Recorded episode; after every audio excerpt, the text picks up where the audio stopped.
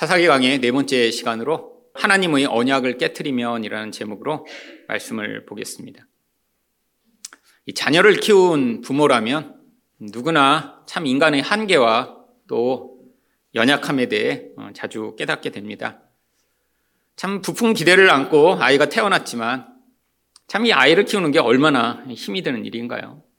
체력적으로 너무 지치고 또 한 아이를 온전한 사람으로 키워나가는데 참 사람이 얼마나 아는 게 없는지 도대체 왜 아픈 건지 왜 우는 건지 참 지식적 한계를 느끼죠. 근데 단순히 지식과 이런 체력의 한계가 아니라 아이가 커갈수록 점점 아, 사람이라는 건이 감정을 잘 다스릴 수 없구나를 자녀를 통해 더 많이 깨닫게 되는 것 같습니다.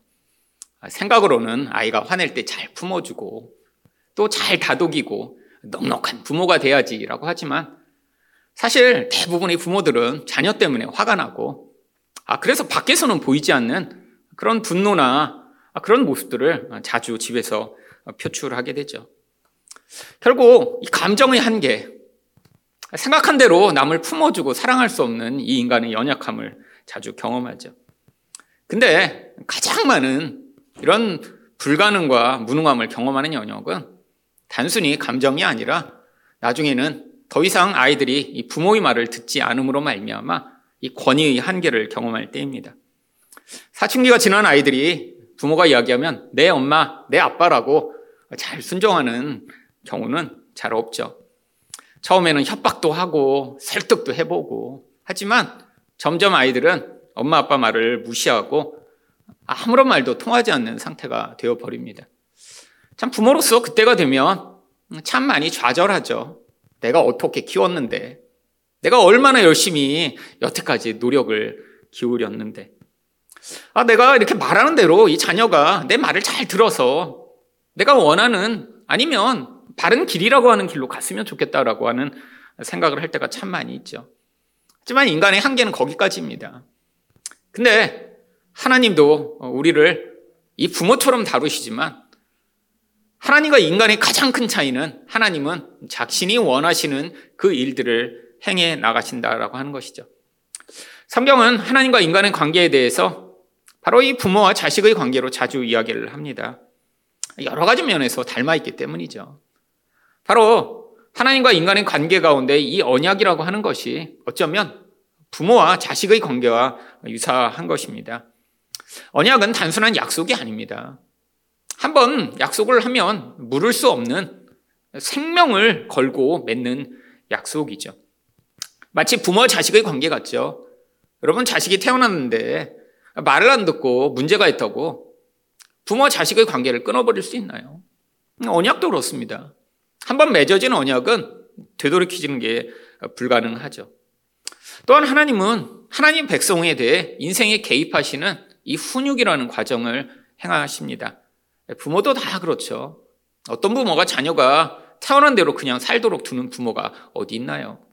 자녀가 다 부모의 어떤 원하는 모습으로 성장해 나갈 수 있도록 개입하고 돕고 또 때로는 야단치는 일을 하죠. 근데 이 부모는 이 일을 하는데 굉장히 연약합니다. 자기 욕심이 들어갈 때도 많고요. 부모 가 아무리 자녀에 대해 열정을 내더라도 부모가 원하는 대로 자녀가 커지 않는 경우가 많이 있죠. 또한 이 인간의 연약함과는 반대로 하나님은 하나님이 원하신 일을 반드시 행해 나가십니다. 바로 오늘 이야기가 이 언약과 훈육에 대한 이야기죠. 인간과는 달리 하나님이 이렇게 개입해 오시면 인간은 절대로 그것들을 저항하거나 또한 반대할 수 없습니다. 아니, 자녀들처럼, 인간의 자녀들처럼 그냥 내가 원하는 대로 살겠다라고 아무리 주장을 하고 몸부림을 쳐도 우리 하나님의 개입과 하나님이 직접 이 인생 가운데 훈육하시는 그 훈육을 인간은 거절할 수가 없죠. 근데 인간들은 자주자주 이 하나님과의 관계를 깨뜨립니다. 성경은 바로 이것을 언약을 깨뜨린다라고 하죠. 이 언약은 영원한 관계이지만 그 언약에는 반드시 조건이 따릅니다. 하나님은 하나님의 백성과 어떤 언약을 맺으셨나요? 내가 너희 하나님이 되고 너희는 영원히 내 백성이 될 것이다 라고 하는 언약을 맺으셨죠. 근데 이 언약 조항이 계속 유지되기 위해서는 하나님의 하나님의 백성에 대해 내가 계속 나의 백성으로 내가 관리하고 보호하고 또한 공급하며 내가 인도할 것이다라는 약속이 내재되어 있는 것이죠. 거기에 대해서 인간은 반드시 어떤 반응을 해야 되나요? 하나님만을 하나님으로 섬기고 하나님의 뜻대로 살아야 하는 것이죠. 근데 구약성경 내내 무슨 이야기가 나오나요? 우리가 지금 공부하고 있는 이 사사기뿐 아니라 구약성경 전체가 보여주는 것은 인간은 절대로 이 하나님의 언약을 계속해서 지킬 수 없고 계속해서 깨뜨릴 수밖에 없는 존재라고 하는 것을 보여주고 있는 것입니다. 그렇다면 하나님의 언약을 깨뜨리면 어떻게 되나요? 첫 번째로 하나님이 말씀으로 회개를 촉구하십니다. 1절 상반절 말씀입니다. 여호와의 사자가 길갈에서부터 복임에 이르러 가로되 구약 성경에는 이렇게 하나님의 사자가 하나님의 말씀을 대언하는 일이 자주 있었습니다. 그런데 왜 이 하나님의 사자가 길갈에서부터 지금 사람들이 모여 있는 이 복임에 왔다라고 이야기를 하고 있는 것일까요? 이 길갈이라고 하는 것은 바로 이스라엘 백성들의 영적 고향과 같은 곳이었기 때문이죠. 이 길갈은 요단강을 건넌 바로 그 처음 만나는 도시가 길갈이라고 하는 도시입니다. 거기서 어떤 일이 있었냐면 여호수아 4장 19절부터 20절을 보시면 정월 10일에 백성이 요단에서 올라와서 여리고 동편 지경 길갈에 진침해 여호수아가 그 요단에서 가져온 열두 돌을 길갈에 세우고 지금 요단강을 건너자마자 바로 거기 돌을 세워서 기념탑을 쌓았습니다. 왜죠? 바로 그 이유가 바로 그 뒤에 여호수아 4장 23절부터 24절이 나옵니다. 너희 하나님 여호와께서 요단물을 너희 앞에 마르게 하사 너희로 건너게 하신 것이 너희 하나님 여호와께서 우리 앞에 홍해를 말리시고 우리를 건너게 하신 것과 같았나니 이는 땅의 모든 백성으로 여호와의 손이 능하심을 알게 하며 너희로 너희 하나님 여호와를 영원토록 경외하게 하려 하심이라. 여러분 요단강은 바로 홍해와 같은 역할을 한 것입니다. 40여 년 전에 이스라엘 백성들이 이 홍해를 건널 때 하나님이 그 홍해를 가르쳤어요. 이 홍해는 뭐를 상징하나요? 이 세상과 하나님 나라 사이를 가로막고 있는 장벽을 이야기하죠. 인간적으로는 도저히 통과할 수 없는 장벽입니다. 근데 하나님이 하나님의 권능으로 이 홍해를 가르시고 이스라엘 백성들을 그 바다 사이를 놀라운 하나님의 기적 가운데 건너도록 하셨죠. 40년이 지나 그것들을 경험하지 못한 세대가 태어났습니다. 하나님이 요단강에서 똑같은 일을 행하신 거예요. 내가 너희를 이렇게 세상으로부터 나의 능력으로 구원하여 하나님 나라로 인도하는 내가 바로 하나님이니까 너희는 나를 믿고 나를 끝까지 의존하고 나를 버리지 말아라 라고 하나님이 권능을 보여주신 것이죠. 바로 길갈은 그런 장소입니다. 그래서 거기다 돌을 세운 거예요. 바로 이스라엘 백성들이 이제는 진짜 하나님과 이 가짜 사이에서 우리는 세상을 떠난 자야. 더 이상 과거로 돌아갈 수 없어라는 사실을 그 돌을 보며 기억하도록요.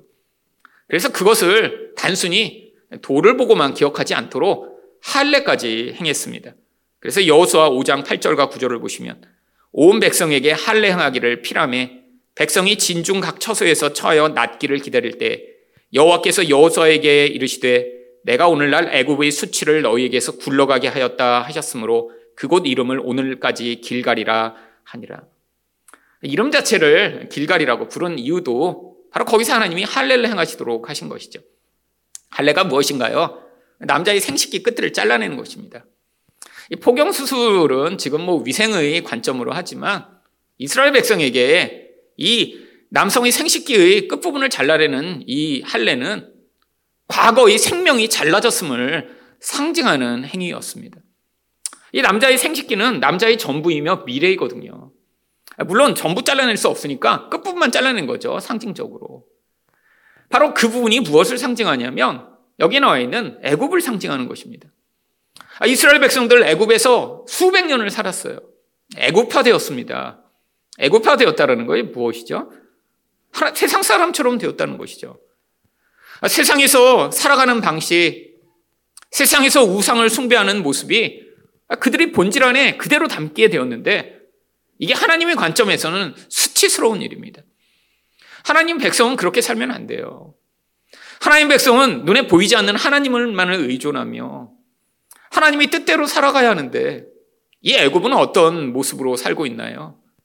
바로 결국 이 애굽의 이 세상적 모습에 동화되어 버린 이 모습이 바로 광야 내내 하나님의 인도를 거부하고 늘 육신적 탐욕을 채우고자 하나님께 불평 불만을 쏟아내는 이 이스라엘 백성들의 모습으로 드러났죠. 아니 애굽에서 그들이 무슨 고위 관리로 잘 살았나요? 노예로 살았는데 아, 우리는 애굽으로 돌아가고 싶다. 애굽에서 먹던 부추, 파, 양파, 마늘 이런 거 먹고 싶다. 아니 노예되었지만 그 노예 상태로 다시 돌아가고 싶다고 열망하는 이 이스라엘 백성들의 모습이 바로 애굽의 수치인 거죠. 하나님이 그래서 일부러 가나안 땅에서 첫 번째로 행하신 일이 할례를 행하도록 하신 것입니다. 세상에 매여 있는 이 모습이 이제는 잘라져 버린다는 것이에요. 하나님의 백성들은 이제 하나님을 의존하고 이 세상에 노예된 데서 자유를 얻은 자라는 사실을 이 길갈에서 보여주시고자 하신 것이죠. 여러분, 바로 그래서 여호와의 사자가 길갈에서부터 온 것입니다. 바로 그 길갈의 메시지를 이들에게 전달하고자 한 것이죠. 근데 지금 이스라엘 백성들은 어느 장소에 서 있나요? 바로 오늘 본문의 배경이 되는 복임이라는 장소에 서 있습니다. 여러분, 이 복임은 바로 우는 자들이라고 하는 뜻을 가지고 있어요.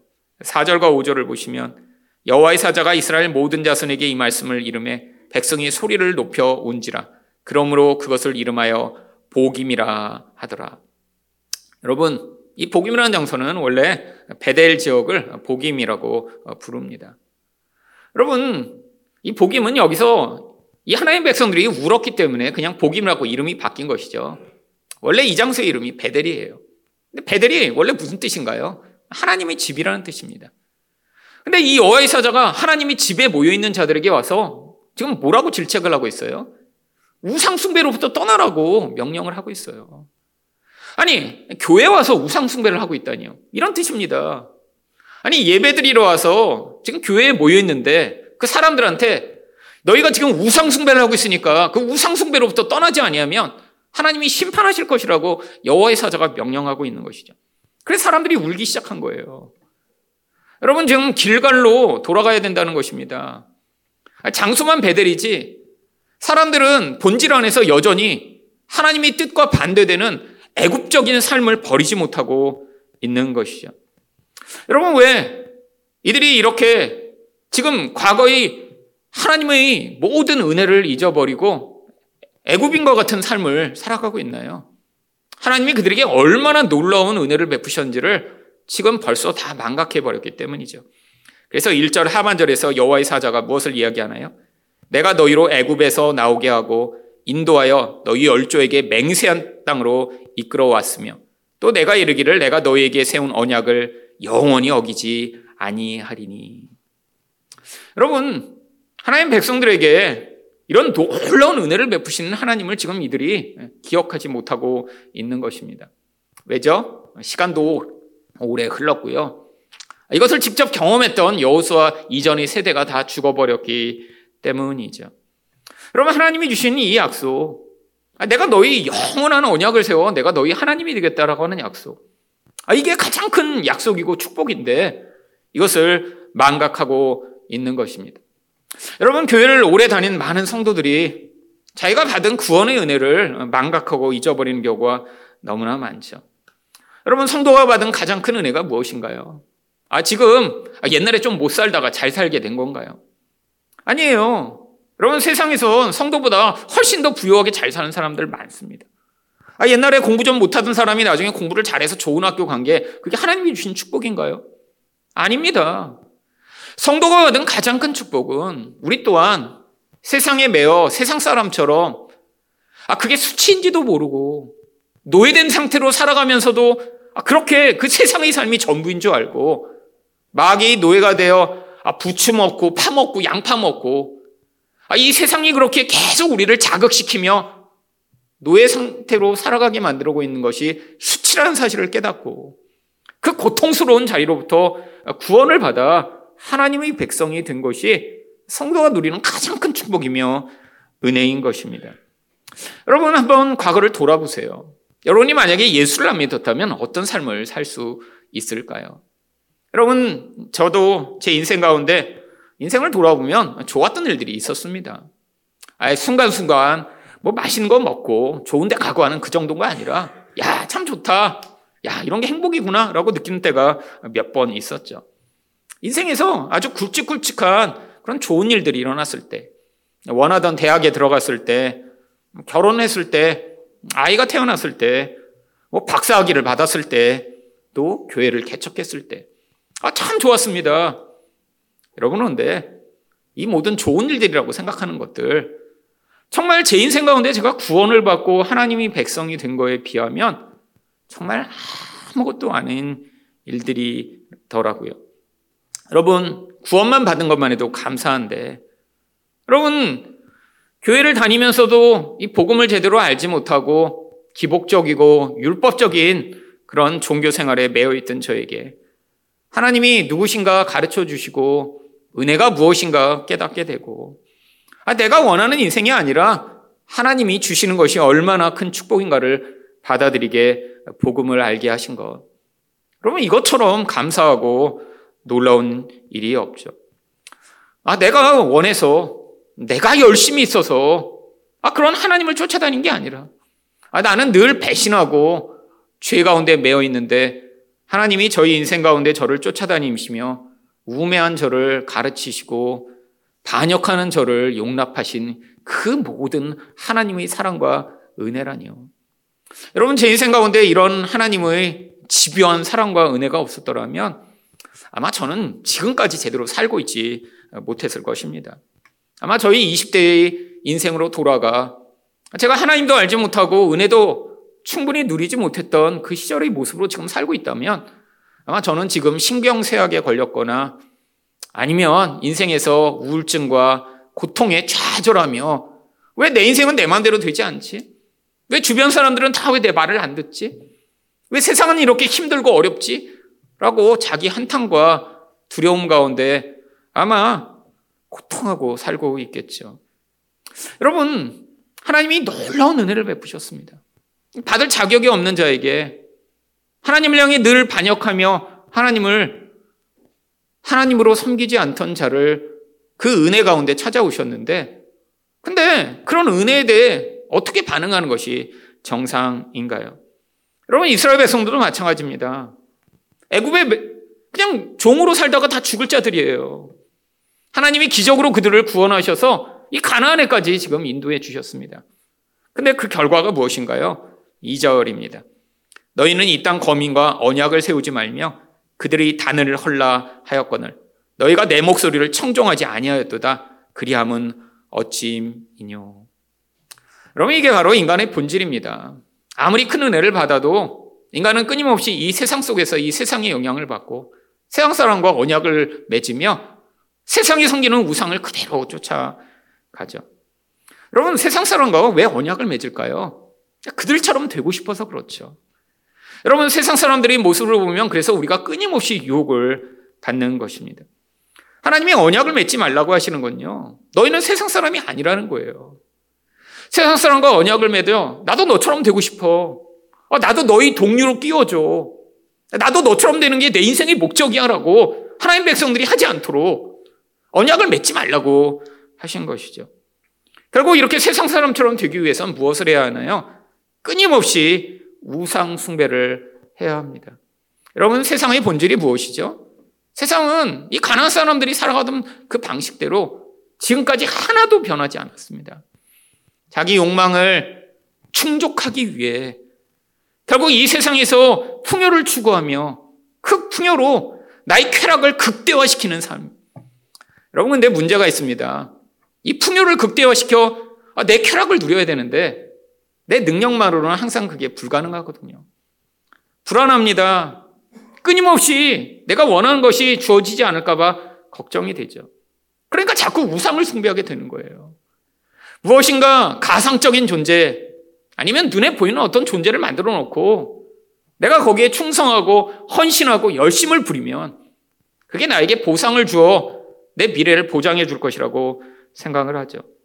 이게 바로 세상의 노예가 되는 것입니다. 여러분, 이스라엘 백성들이 가나안 땅에 들어가 유혹을 받았던 가장 강력한 우상이 바알이에요. 근데 이 바알이 뭐 어떤 특정한 뭐 부처나 아니면 어떤 특정한 그런 모습을 가진 형태가 아니에요. 그냥 바알이라고 하는 뜻 자체는 주님이라는 뜻입니다. 지역마다 자기들이 주님으로 섬기는 특정한 모습의 우상들이 다 존재했어요. 근데 왜 그들을 주라고 불렀을까요? 그 주인의 말대로 따라가면 결국 우리가 원하는 무엇인가를 줄 것이라고 그들이 생각했기 때문이죠. 여러분 그래서 신약 성경에서도 똑같은 그런 교훈을 바로 고린도후서 6장 14절부터 16절까지 이야기를 합니다. 너희는 믿지 않는 자와 멍해를 같이 하지 말라. 의와 불법이 어찌 함께하며 빛과 어둠이 어찌 사귀며 그리스도와 벨리알이 어찌 조화되며 믿는 자와 믿지 않는 자가 어찌 상관하며 하나님의 성전과 우상이 어찌 일치가 되리오. 우리는 살아계신 하나님의 성전이라 이와 같이 하나님께서 가라사대 내가 저희 가운데 거하며 두루 행하여 나는 저희 하나님이 되고 저희는 나의 백성이 되리라 하셨느니라.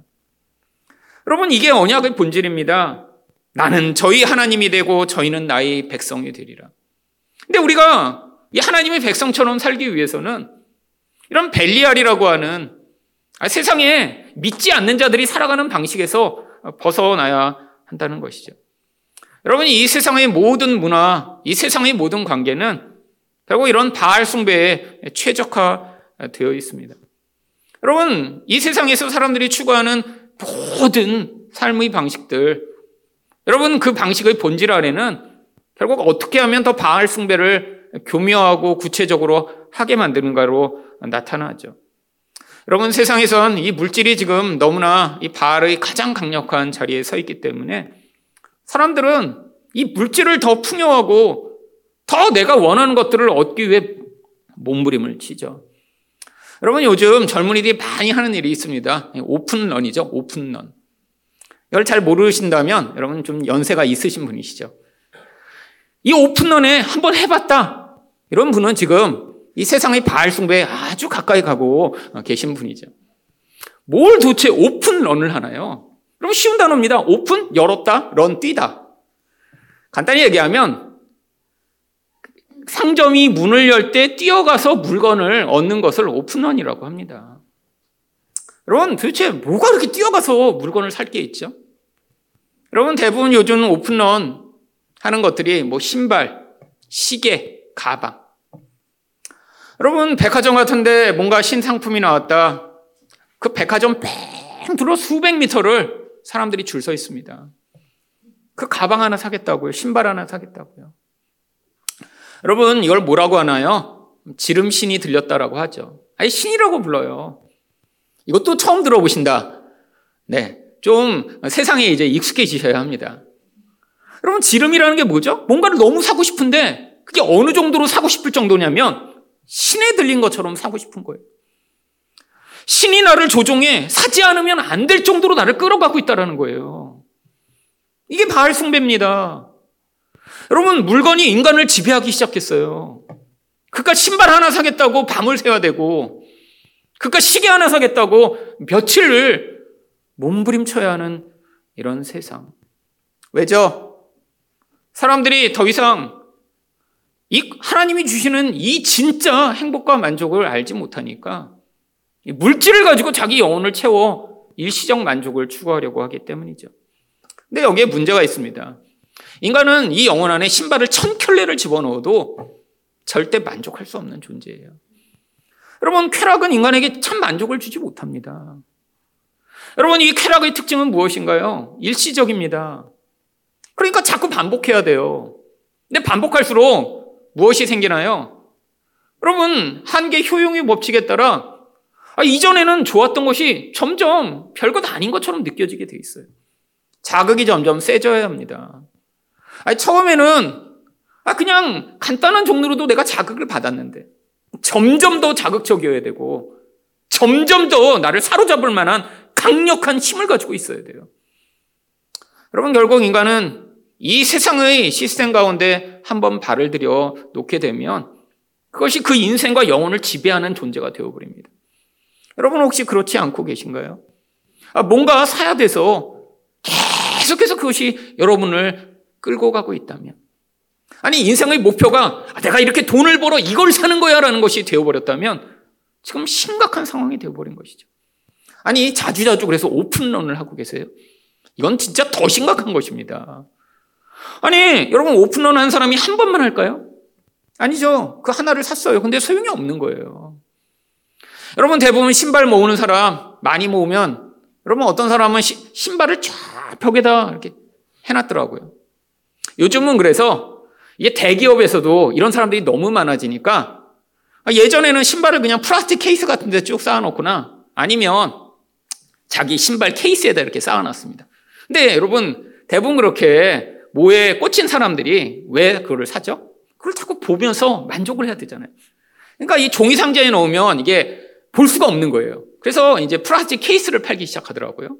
근데 요즘은 이 플라스틱 케이스가 그것만으로 안 되는 거예요. 이 항균, 항습까지 돼야 돼요. 그래서 이 LG에서 뭐가 나왔냐면 신발을 저장하는 신발 저장고를 내놓기 시작했습니다. 신발값보다 더 비싸요. 옷 스타일러처럼 옷을 넣어 보관하는 것처럼 전기를 넣어서 일정한 온도와 균을 예방하는 그런 케이스를 내놨어요. 수백만 원씩이에요. 신발 넣는 신발 상자가. 뭐 하는 거예요? 이제 신발을 자기가 모시고 살기 시작하는 거죠. 여러분, 이게 세상의 모습입니다. 끊임없이 내 욕구가 내 인생의 전부가 돼요. 그게 내 인생을 끌고 가요. 여러분, 혹시 여러분 인생 가운데 그런 것들이 여러분을 지배하기 시작할 때 여러분은 지금 이 세상의 삶의 영향력에 여러분이 인생이 끌려가고 있는 거예요. 물건만 그런가요? 어떤 사람은 여행이 쾌락이 되어 그 인생을 끌고 갑니다. 여러분, 여행 갈 수 있죠. 여러분, 가도 됩니다. 아니, 사람이 어떻게 한국에 태어나서 한국에서만 살 수 있겠어요? 다른 나라도 가보고, 맛있는 것도 먹어보고, 다른 나라 사람들은 어떻게 사는지 볼 수 있습니다. 근데 이 여행도 쾌락이에요. 지속적이지가 않잖아요. 여러분, 근데 그게 어떤 사람에게는 전부가 된 사람이 있어요. 심지어 그래서 자기 직업도 팽겨치고 1년, 2년, 3년 전 세계를 떠도는 사람들이 있습니다. 여러분, 어떤 사람들은 그렇게 할 수 없으니까 그냥 인생의 목적이 올해 돈 모아 내년에 여행 가고 내년 돈 모아 그 다음에 여행 가고 아니 그게 인생의 목적이 된 사람들이 있어요. 여러분 하나님 백성의 인생의 목적이 다른 나라 가서 맛있는 거 먹고 다른 나라 가서 새로운 거 보는 것이 그 인생의 목적이 돼서 1년 내내 그런 1년 일시적 쾌락을 위해 살아가고 있다면 지금 심각한 문제가 있는 것이죠. 여러분, 이게 이 세상의 삶의 방식이에요. 풍요와 쾌락으로 내 인생의 목적 자체가 그냥 내가 하나님의 백성인지 아닌지 아무 관계가 없는 거예요. 하나님의 백성의 진짜 목적은 무엇인가요? 하나님을 예배하며 하나님이 뜻대로 사랑하는 삶으로 내게 주신 사람들, 내가 섬겨야 될 사람들, 내게 주신 기회를 가지고 끊임없이 거기서 내가 하나님의 사람으로 살아가냐 하는 것이 가장 중요한 일입니다. 근데 여기서 떠나가고 벗어난 많은 사람들이 있죠. 여러분, 지금 하나님 말씀을 듣고 울어야 될 때입니다. 여러분, 이스라엘 백성들이 근데 여호와의 사자가 와서 이런 얘기를 했더니 어떻게 반응했나요? 4절과 5절입니다. 여호와의 사자가 이스라엘 모든 자손에게 이 말씀을 이름해 백성이 소리를 높여 운지라 그러므로 그곳을 이름하여 복임이라 하니라. 무리가 거기서 여호와께 제사를 드렸더라. 여러분 이렇게 말씀을 듣고 울 수 있으면 이건 아주 그래도 다행입니다. 아직 마음이 강팍해지지 않은 거예요. 여러분 마음이 강팍해지면 말씀만으로 반응하지 않습니다. 여러분 이게 이스라엘 백성들이죠. 지금 아직 마음이 그만큼 강팍해지지 않았어요. 왜요? 지금 가나안에 들어가서 초기예요. 지금 아직 이 모든 환란이 시작되기 전입니다. 아, 그러니까 말씀을 듣고 울어요. 문제가 무엇인가요? 이제 이들은 곧 더 이상 말씀에 반응할 수 없는 상태가 아, 되어버리죠. 결국 그래서 하나님이 행하시는 두 번째 일이 무엇인가요? 하나님의 언약을 깨뜨리면 두 번째로 하나님이 세상을 가시와 올무로 사용하십니다. 3절 말씀입니다. 그러므로 내가 또 말하기를 내가 그들을 너희 앞에서 쫓아내지 아니하리니 그들이 너희 옆구리에 가시가 될 것이며 그들의 신들이 너희에게 올무가 되리라 하노라. 여러분 하나님이 세상과 주변을 가시와 올무로 만드신대요. 여러분, 가시가 무엇이죠? 찔리게 하는 것입니다. 여러분, 가시에 찔리면 얼마나 고통스러운가요? 올무는 무엇이죠? 원래 짐승을 잡을 때 쓰는 도구죠. 한 번 올무에 매이면 벗어날 수가 없습니다. 노예 상태가 되는 것이죠. 여러분, 이 세상이 우리를 이렇게 고통스럽게 만들고 세상이 우리를 이렇게 사로잡아 벗어나지 못하게 만들면 하나님이 구원해 주셔야 되는 것 아닌가요? 여러분, 성경은 정반대로 이야기합니다. 이 우상 숭배에서 떠나가지 못하는 자들은 세상이 가시가 될 것이고 세상이 올무가 돼서 너를 사로잡을 것이라 라고 이야기를 하죠. 여러분, 많은 사람들이 오해합니다. 아, 내가 이렇게 세상을 살아가는데 하나님까지 믿으면 하나님이 세상이 이렇게 녹록치 않고 나를 힘들게 하면 그 세상으로부터 나를 구원해 주셔야 되는 거 아니야? 우리가 기도하는 많은 기도들이 그런 것 아닌가요? 하나님 내가 이렇게 힘들어요, 어려워요. 그러니까 나를 여기서 구원해 주세요. 여러분, 근데 여기서 우리가 가장 착각하는 것이 무엇인가요? 여러분, 성경이 얘기하는 구원은 어려움으로부터 우리를 건지는 것이 아닙니다. 그렇기 때문에 우리 인생 내내 아무리 열심히 기도해도 어떤 때는 어려움 자체가 사라지지 않는 경우가 많이 있어요. 여러분, 구원의 본질이 무엇인가요? 하나님이 기업을 얻게 되는 게 구원이에요. 애굽에 살 때는 우리는 똑같이 눈에 보는 것을 의존하고 살았습니다. 눈에 보이는 돈, 힘, 그게 전부예요. 근데 여호와의 기업을 얻었다는 게 뭐죠? 이제 하나님을 의존하고 사는 자가 되어야 되는 거예요. 내가 얼마나 가지고 있느냐?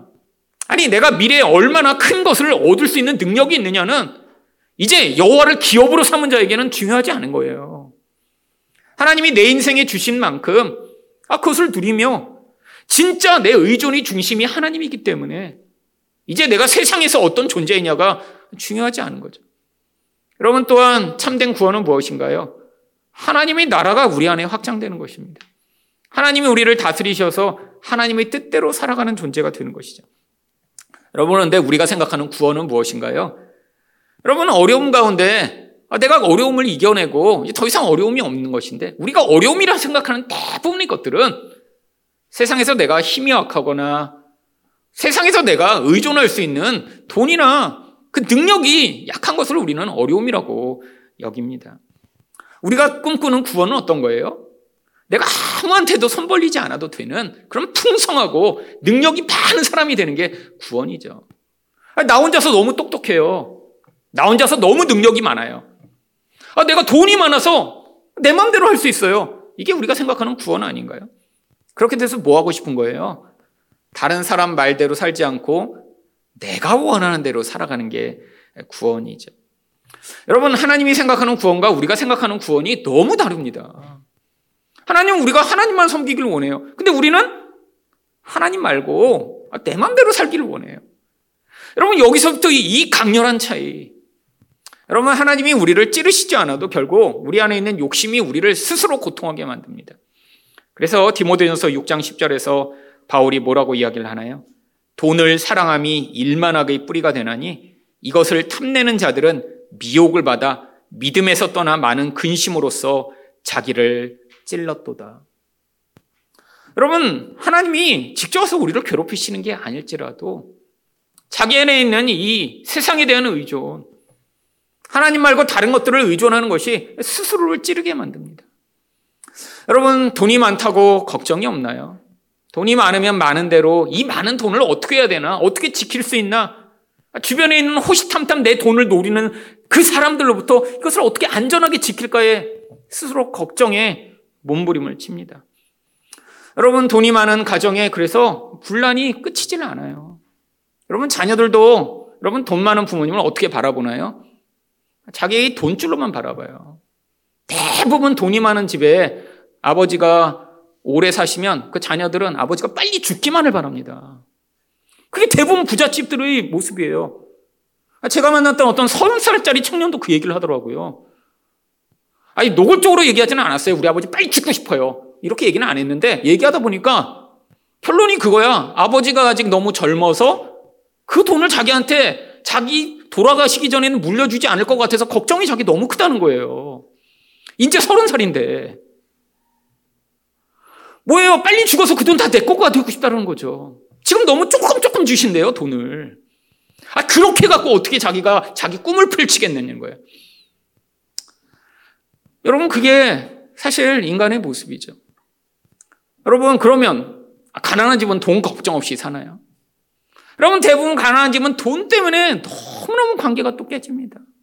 그 사소한 얼마를 가지고 서로 그 돈으로 욕하고 돈으로 서로를 원망하고 이게 돈을 의존하고 있는 인생들의 비참한 모습이죠.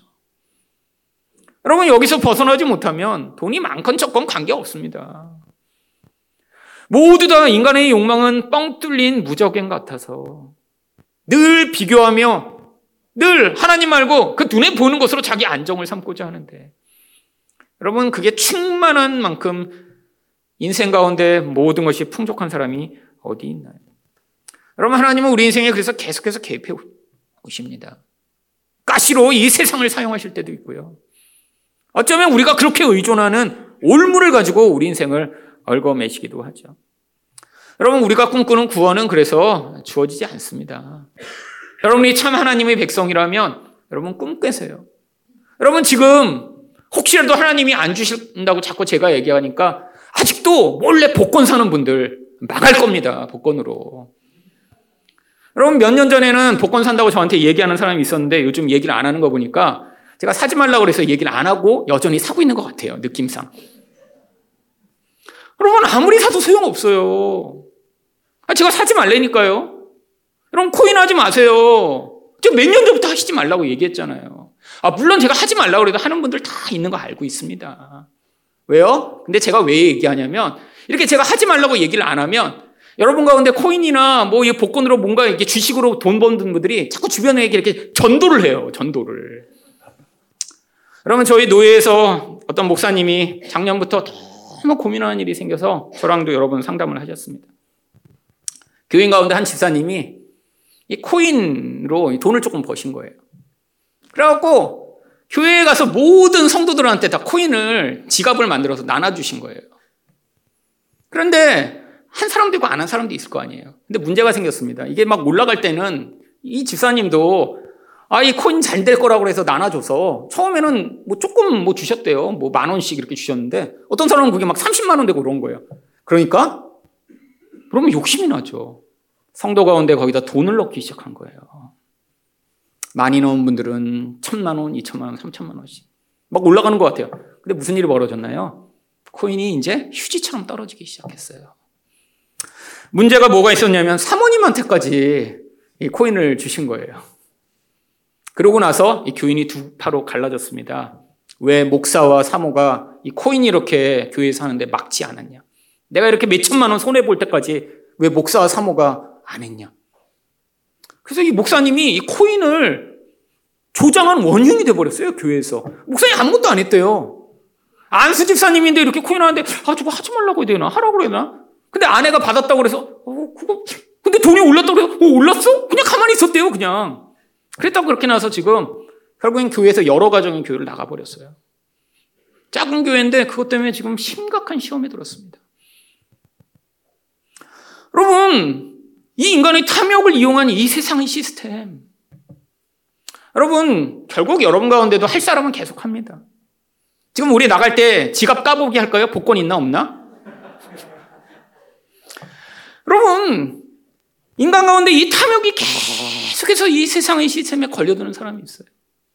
끊임없는 일확천금을 꿈꾸며 하나님이 내게 주신 능력과 기회보다 더 많은 것을 열망하여 나를 풍요케 만들고자 하는 이 우상숭배에서 벗어나지 못하는 사람들. 여러분, 근데 어떤가요? 계속 또 불안해요. 하나님을 의존하지 않으면 미래가 불안해요. 여러분, 세상은 그걸 다 시스템으로 만들어냈습니다. 여러분, 신문 펴면 맨날 뭐 있나요? 오늘의 운세 있잖아요. 아니, 몇 천만 명이 사는데 오늘의 운세가 다 똑같아요. 똑같다고 할까봐 거기다 뭐 몇 개 이렇게 여러 개 해놨더라고요. 뭐 띠에 따라서 다르다고. 아니 그러면 그럼 몇 백만 명씩 운세가 매일 똑같아요. 여러분 신문 볼 때 오늘이 운세 보시는 분들도 계시죠. 아, 오늘은 어떤 날인가? 뭐 동쪽을 조심하시오. 아, 나 오늘 서쪽에서 약속 있으니까 괜찮네. 뭐 하는 거예요 도대체? 여러분 길거리에 가면 타로 좀 치는 사람들 많이 있습니다. 여러분 카드를 가지고 점쳐요. 이거 점치는 거예요. 미래가 불안하니까 여러분 타로 좀 쌉니다 보니까 뭐 5천 원이면 봐준다고 하더라고요. 여러분 싸면 우상숭배가 아니고 비싸면 우상숭배인가요? 아니 교회 다니는 사람 가운데 아직도 이런 데서 벗어나지 못하는 사람이 있어요. 여러분 어떤 교회 장로님은 매년 정월 초월호가 되면 유명한 점집에 가서 점을 치시더라고요. 저희 아는 친척입니다. 먼 친척. 그 교회 수석 장로님이세요. 그래갖고 그렇게 점 보고 와서 그 가족들 자녀들한테 어떤 점괘가 나왔다고 다 나눠줘요. 제가 그 교회 목사님한테 전화할 뻔했어요. 너무 화나갖고. 아니 도대체 예수를 믿는 거예요? 여러분 예수를 믿는다면 하나님께 의존하는 인생을 사는 겁니다. 우리 다 불안하잖아요. 왜 불안해요? 미래가 내가 원하는 그 풍요가 사라질까봐 불안한 거죠. 다 우리가 다 그려놓은 미래가 있어요. 나도 풍요하고 내 자녀도 다 풍요하게 살기를 원하죠. 근데 자꾸 불안한 상황들이 벌어지잖아요. 그래서 1억 천금을 꿈꿔서라도 내 미래를 보장하고 싶은 게 우리 본질이고 이게 바로 가나안적인 삶입니다. 근데 1억 천금이 잘 안 돼요. 여러분, 뭐 주식하고 코인하고 뭔가 투자하면 막 돈을 벌어야 되는데 잘 안 돼요. 세상은 끊임없이 이동합니다. 한때 돈을 벌었다고 해도 그 다음에 또 잃어버리는 게 세상의 원리예요. 결국엔 개인은 그렇게 엄청나게 돈을 벌 수가 없는 시스템입니다. 여러분 세상은 얼마나 교묘한데요. 한두 사람이 개인이 투자를 해서 막 그렇게 1억 천금을 꿈꾸는 이런 경우 대부분 다 실패로 끝납니다. 주식을 하건 코인을 하건 진짜 돈 번 사람들은 소수의 세력들이에요. 1억 천금을 꿈꾸고 뛰어들어 돈을 날리는 수없이 많은 개인들의 그 희생을 다 좀비처럼 뽑아먹는 이 무서운 세력들. 엄청 똑똑한 사람이 거기에 뛰어들어 이 세상을 움직이고 있습니다. 여러분, 그 일확천금의 그 행위들을 하며 살아가다 그게 충족되지 않으니까 또 너무 불안해서 점치고 뭐 점이라도 안 치면 운세라도 보면서 내 인생을 그런 허접한 거에 맡겨두는 그런 비참한 인생들이 바로 우리의 모습이 아닌가요? 여러분 이게 가시와 올무의 매인 거예요. 여러분 아니 그러면 우리는 어떻게 이 가시와 올무로부터 벗어날 수 있나요? 우리는 절대로 벗어날 수 없습니다. 그게 우리 본질이에요. 여러분 가운데 한 번 그렇게 일확천금의 꿈을 가진 사람은 쉽게 벗어나지 못하실 거예요. 아, 옛날에는 짤짤이 하던 분이 초등학교 때는 그 동네에서 야 구슬 가지고 왔자. 지금은 아마 그 욕구가 그런 도박이나 그런 일확천금의 꿈으로 발전된 거죠. 옛날에도 짤짤이 안 한 사람은 지금도 안 합니다. 그건 기질이에요. 저는 옛날에 짤짤이 안 했거든요. 지금도 안 해요, 그러니까. 기질이에요. 제가 뭐 엄청 성화돼서 그런 게 아니라 그냥 저의 기질입니다. 자기가 약한 사람은 끊임없이 유혹을 받게 되어 있죠. 어떻게 해야 되나요? 여러분, 그래서 우리에게 예수가 가시에 찔리고 예수가 올무에 매어 십자가에서 죽임을 당한 것입니다. 여러분, 구약 성경 내내 이스라엘 백성들이 이렇게 고통하고 이렇게 매어 얼마나 비참한가를 계속 경험하는데 벗어나질 못해요. 여러분 사사기 결론이 그겁니다. 여러분 사사기 끝에 갔더니 성도들이 와 이스라엘 백성들이 막 이제 자유케 돼서 하나님만을 섬기고 온전케 됐나요? 끊임없는 이 죄의 반복. 점점 점점 더 심해져요. 하나님이 그래서 이제는 어떻게 이 언약을 깨뜨린 자들을 구원해 나가시나요? 예수를 십자가에 매달아 거기서 가시로 그를 찌르셨습니다. 머리에 가시멸관을 씌우시고 손과 발에 가시보다 더 크고 강력한 못을 박아 그가 거기에 매달리도록 하셨고요.